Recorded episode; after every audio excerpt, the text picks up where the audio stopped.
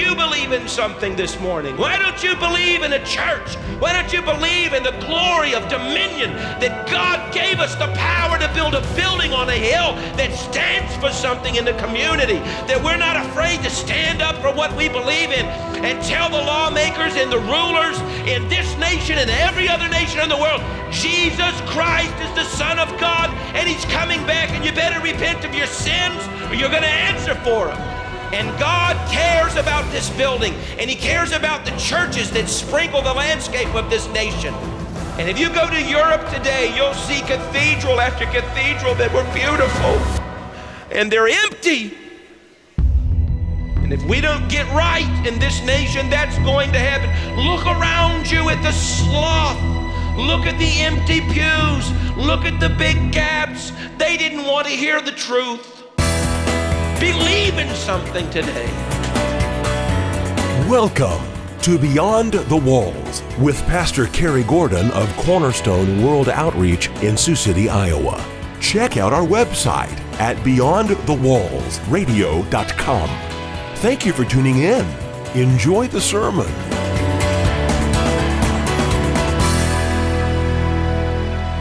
I went to a church for two years. Listen, after two years of faithfully attending a church in Tulsa, Oklahoma, I knew about three people. I felt so strange every Sunday. No one would talk to me. Now, it might be because I was like the only white guy in the church. it was a black church. I loved it. I loved the music. You know, they, they invited me to play the trumpet with them in their praise team. I didn't end up actually doing it, but I, I went to rehearsals and they wouldn't talk to me at rehearsal. I know what it's like to attend a church for a couple of years and feel like nobody even wants to know me. The very idea that anyone would come into this room and sit down in this church and leave feeling like I did grieves me. It just grieves me. I don't want people to act like that, but I'm going to tell you something. You have the same sin nature those people had. And there's a bunch of you, you're not friendly enough. It's all right for me to say that. I'm a pastor, I get to. Now, I know, I'm going to just say this right now. Some of you are visiting this morning. You're terrified that after this sermon, you're going to have you're going to get mauled by like 50 people. Quick, run for the car, they're all coming. Ah! But seriously, people, come on. And so this whole thing about my personal salvation and my personal prayer life, I got to tell you, we've gone way too far with that stuff. And that culture of personal salvation, that's the culture that doesn't even shake hands with the guest on Sunday. That culture. I don't like it. It's selfishness. And that's what's wrong with the body of Christ. You're getting all this grace, you're getting a pipeline. I'm a real preacher sent, Ephesians chapter 4, for the purpose of preaching the gospel and allowing the grace of the Lord Jesus Christ, not mine, I'm just a pipe, allowing His grace to come out of my mouth and into the ears of anyone humble enough to receive it. And if you do it, you get grace. I have it and I give it. That's my job, and I've been faithful to do my job.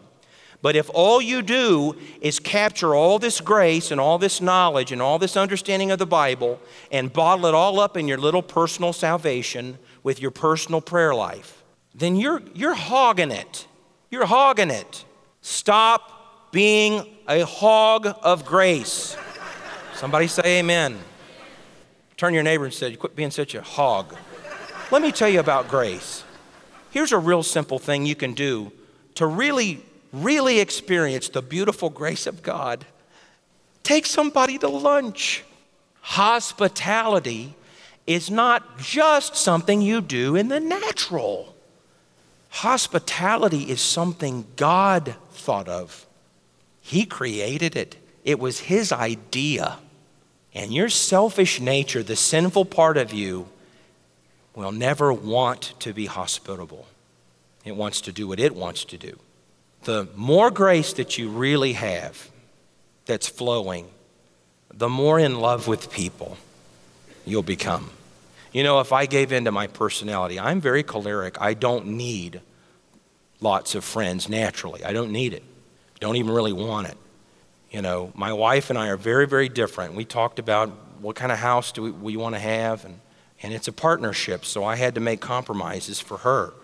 you know what I want? You know what I really want? You know where I really want to live? This is how I described it to my wife.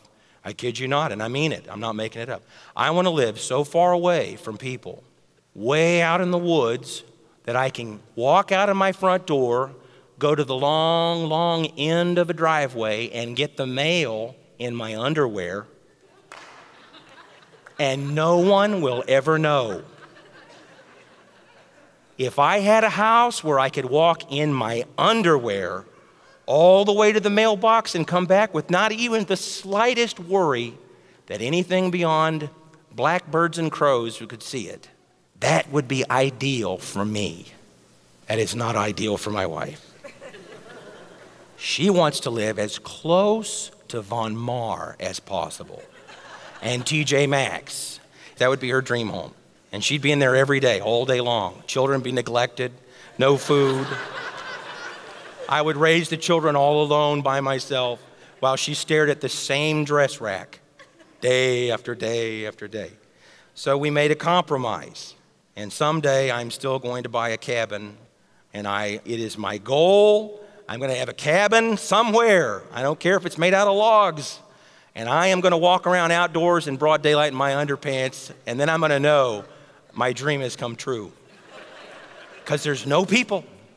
But I'll tell you something else. That's my personality. That's just, just my flesh.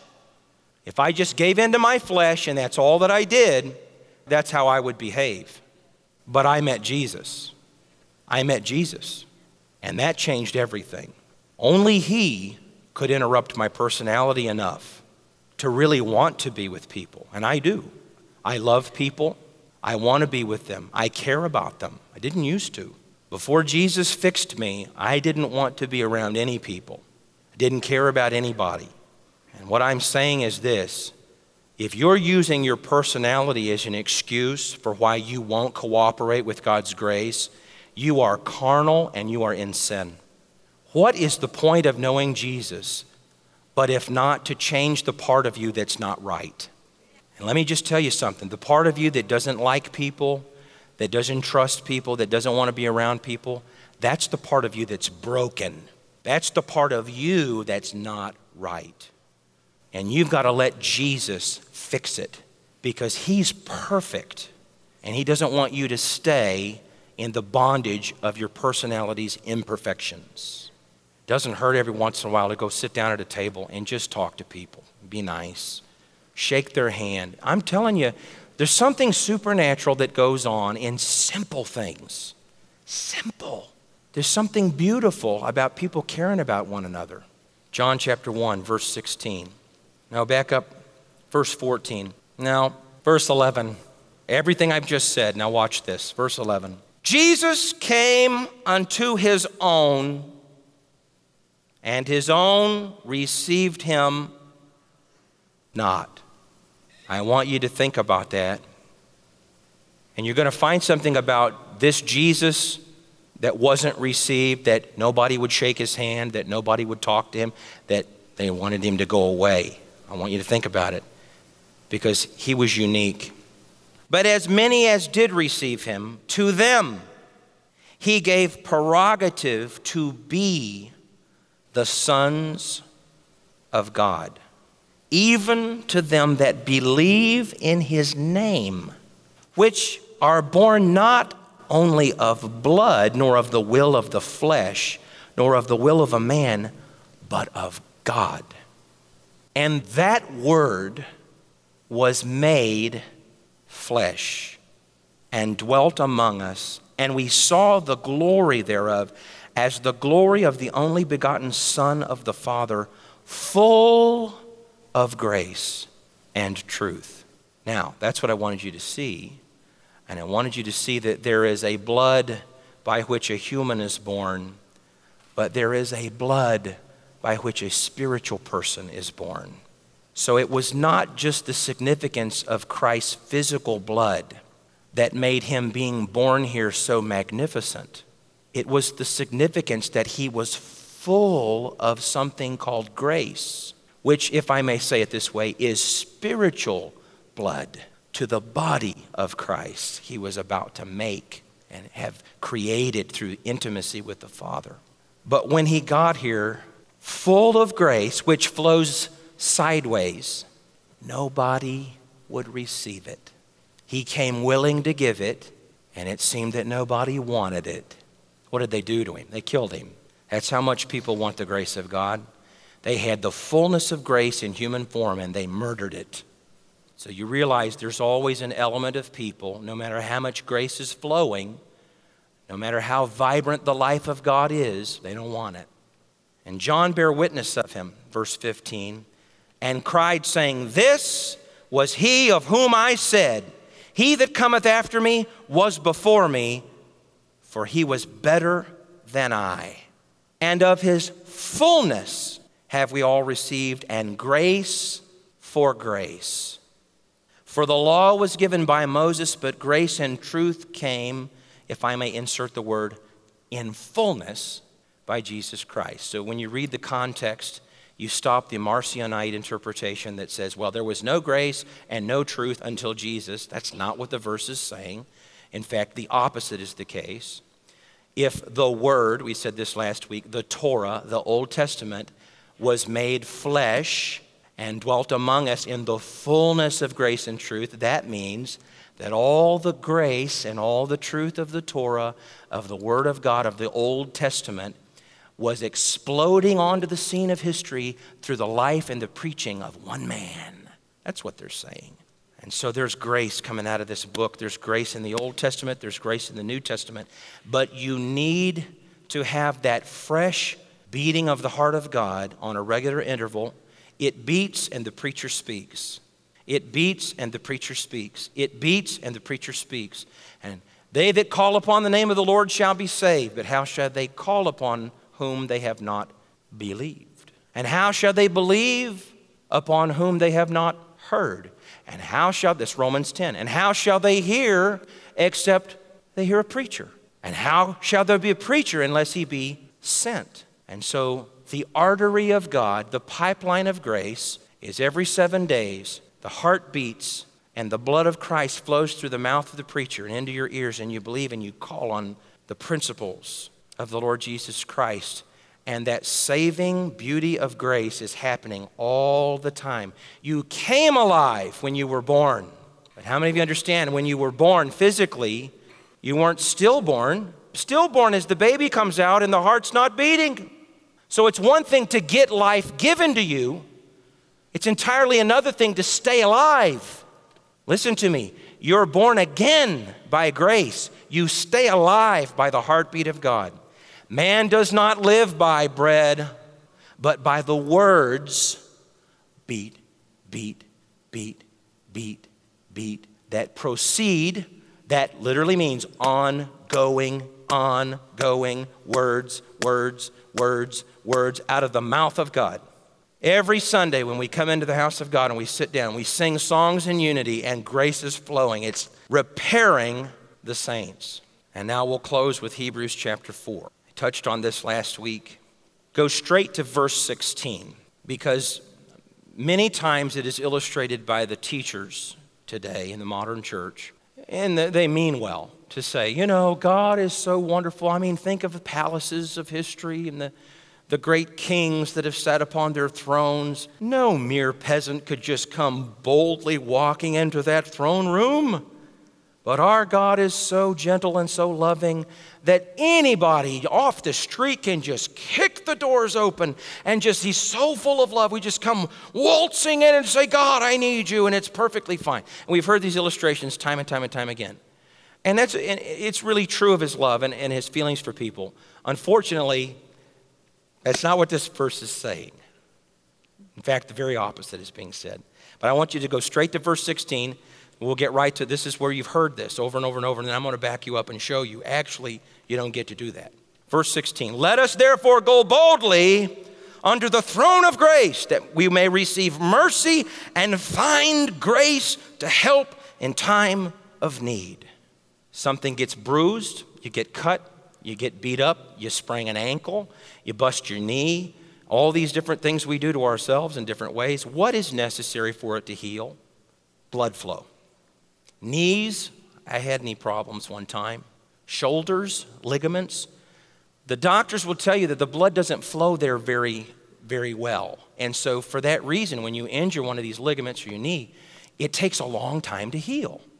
So, they've come up with a way to increase blood flow, and that is you put hot on there, you switch it out, you put cold on there. And the temperature shifts stimulate the veins in your body, and all of a sudden, the brain says, Well, need more blood right there. And the blood comes flying into this area that's injured, and it speeds up the healing process. And so, what you have here is someone who is in a time of need. I would say they're injured. There's an injured person in the body of Christ, and they need the blood of Christ. They need the grace of God now because they need it. it, it they're hurting. They got to get fixed. And so, most of the preachers tell you, just kick the doors, just run in there, and you just demand it. No, just give it to me. I need it. Like God is an emergency room doctor or something. But that's really not what this verse is saying at all. Is go back to verse 11. There's protocol and as it makes perfect sense to say you just couldn't do this with any kingdom that's ever been on the earth, you really can't do it with God. You're not able to just kick the doors open and go running into God and say, right, you, you got to fix this now. You're like an insurance policy. I don't go to church, but now I'm in danger and I need you to listen. If you don't listen, I'm going to get mad and really not go to church even more. This is how people treat God. You can't do that. That's not how this works. We don't treat God like He's an, an 800 number. He's not the fire department. We don't just go call Him up, come fix. I just blew my house up and you have to fix this. Why does He have, you blew it up. Why does He have to fix? He's not the fire department. We treat God like He's, like he's our servant. You're listening to Beyond the Walls with Pastor Cary Gordon of Cornerstone World Outreach in Sioux City, Iowa. Don't miss the conclusion of this sermon after these messages.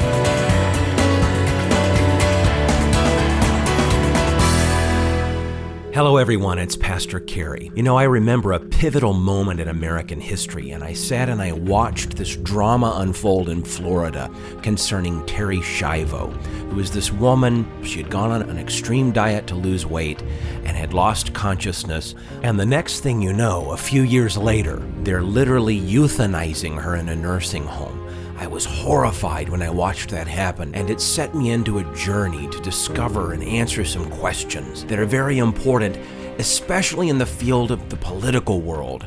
Should Christians, for example, simply submit to the possible consequences of decisions, or should they make decisions exclusively based upon the Word of God? Now, that sounds simple to ask that question, and people flippantly answer it. But you'll find that the answer is very clear in the Bible, and it's also very troubling to modern Christians. Very few Christians truly live out the correct answer to that question. Well, I've put together a cartoon series. It's a whiteboard project where I teach you through some steps of logic and then had an artist in the church draw out the illustrations of what I'm trying to convey. It's really a remarkable thing, and it's free. All you have to do is go to the website to enjoy it, and I'll take you down the road of the journey I went on long ago, answering that important question Should Christians make decisions in life based exclusively on what God's Word says, or should they bow down to the threat of consequences? Because you realize sometimes when you make right decisions, there are very painful consequences. And here's where you need to go. I'll give you the website twice steps to politicalepiphany.com. That's steps to politicalepiphany.com. Please enjoy the presentation. It could really change your life. Thank you for listening and God bless.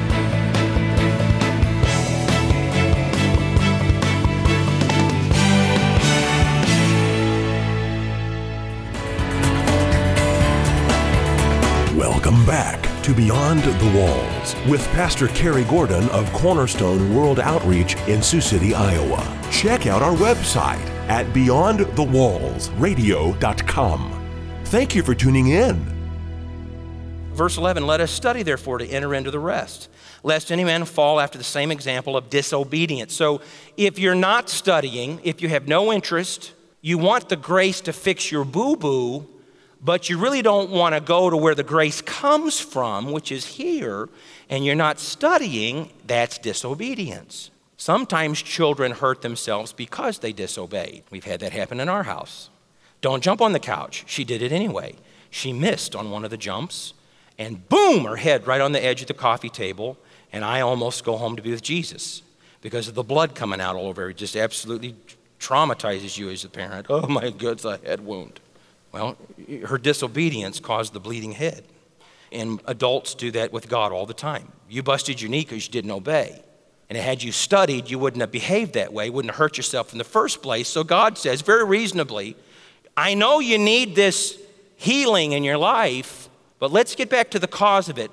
Step one for getting into the throne room to get the grace you need in time of need study this. This is not studying this is disobedience. Disobedience is why you get in a mess. So let's get to the root of the problem. What injured you first was that you didn't do this, right?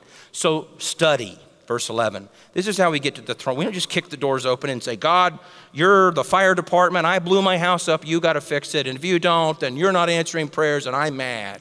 For the word of God is lively, filled with life, and mighty in operation. There's times in your life you need God mighty in operation. You want, if God sends an angel to help you, you don't want it to be a naked Cupid baby. with a, you want one of the big angels with a sword. I don't want little naked baby angels. I need God that's mighty in operation, not he. By the way, that's not biblical. There are no naked baby angels flying around with making people get crushes on one another. Every angel in the Bible is a male, first of all. There is no record in the scripture of a female angel. They're all men and they're tough. The word of God is lively and mighty in operation, sharper than any two edged sword, and entereth through. Now, here's what I want you to see this is what God is doing when you hear the preaching of the word.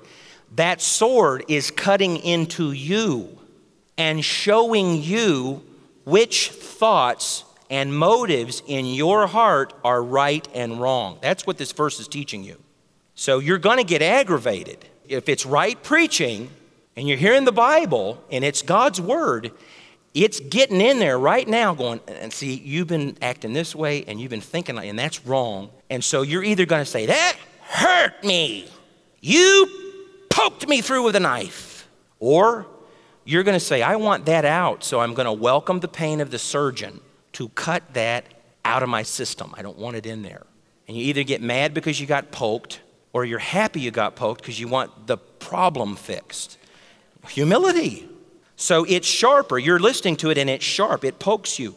It's sharper than any sword. So if you think it would hurt to get hit by a sword, to get stabbed through the sword, this is what the writer's telling you. God's word is sharper than that. It's really sharp and it'll go right through you and it'll divide your thoughts up. All the thoughts on this side are crapola. All the thoughts on this side are right. They're right. God approves these thoughts. These thoughts, get it out of your life. This is what he's saying. Have you ever heard anybody tell you this? This is important. You got to understand it. This is how this works. You want to get into the throne of grace to fix your injuries. I'm telling you how this works. Study. So when the preacher gets up on Sunday and he says, I'm sent, I'm sent, I'm telling you what God says, because you've studied, even though it hurts, and you don't really like the, the feeling you're getting, ugh, oh, oh, you just told me that I don't behave right. You told me I have to come to church. You're legalistic, you're legalistic. no, you need to grow up. Take off your spiritual diapers and go to church. Stings when you hear it, doesn't it? God agrees with me. And he's saying, if you study, you're going to know, even though it hurts, the repairing of the saints is going on. And I got problems and I need it out. I need it out. So bring it on, preacher. Just tell me. Just tell me to take off my diapers. I don't mind because I don't like pooping myself. Just tell me to take them off. Who gets grace? The humble. Humble people can take a poke from a sword. You want to know why people don't have grace? This is it. You can't get it. If you don't get this, you don't get grace. I got to tell you, I'm really happy that my role in this is not slathering on butter. I'm not here to butter your rolls. Can you say amen? I'm not here to pet you on the head like you're some kind of little pet goat. That's not what this is about. This is about get the crud out of your life. The word of God is lively, mighty in operation, sharper than any two edged sword, and it entereth through, even unto the dividing asunder of your soul and your spirit, and of the joints and of the marrow. It will cut you to the bone. And it is a discerner of your thoughts and the motives inside your heart where nobody can see but God, and the preacher is anointed to mess with you. Neither is there any creature which is not manifest in his sight, but all things to him are naked. You got no secrets when the word is preached. You got no secrets. The Holy Ghost, with the grace in the room, will cut right through all your garbage and go, mm. Verse 14 Seeing then that we have this kind of high priest sitting in heaven who has sent preachers and who has given us his written word. Even Jesus, the Son of God, let us hold fast our profession. For we have not a high priest which cannot be touched by the feeling of our infirmities. He knows it hurts to surgically remove your trouble, but he knows you will be better for it if you will endure the removal of what is wrong. But was in all things tempted in like sort, yet without sin. Let us therefore, let us therefore, having gone through these steps, go boldly. In other words, he's a high priest the priesthood has been transitioned to heaven. He is acting in the capacity as your high priest. So the way to get to the high priest, just like in the Old Testament, is through the lower priesthood. And that happens at church. The preacher, in this context, is a priest before God. So you understand why Catholics use the term priest. So, in that sense, I am a priest, but he's the high priest. The preacher is the priest. Jesus Christ is standing in heaven the high priest, and he is interested in fixing you. Here's how you get there study his word, listen to the preaching, let God show you what's wrong, and then by your humility, you gain access, not arrogantly kicking open the doors of grace in the throne. You come in through humility, and God Himself will repair you. He'll repair you physically if you're sick in your body, He'll heal you of your diseases. And He will also, more important than that, He'll fix the part of you that determines your eternal state. And that's the part no one can see. It's down in your heart where your motives happen. And nobody in this room knows that but Jesus Christ. But when the word is preached and grace is flowing and the anointing is here, it will show you what you must do to correct yourself. Can you say amen? This has been Beyond the Walls with Pastor Cary Gordon of Cornerstone World Outreach in Sioux City, Iowa. God Himself blew on history so that there would be a light. Check out our website at beyondthewallsradio.com. Extra ecclesiam nulla salus. There is no salvation outside of the church. Thank you for tuning in.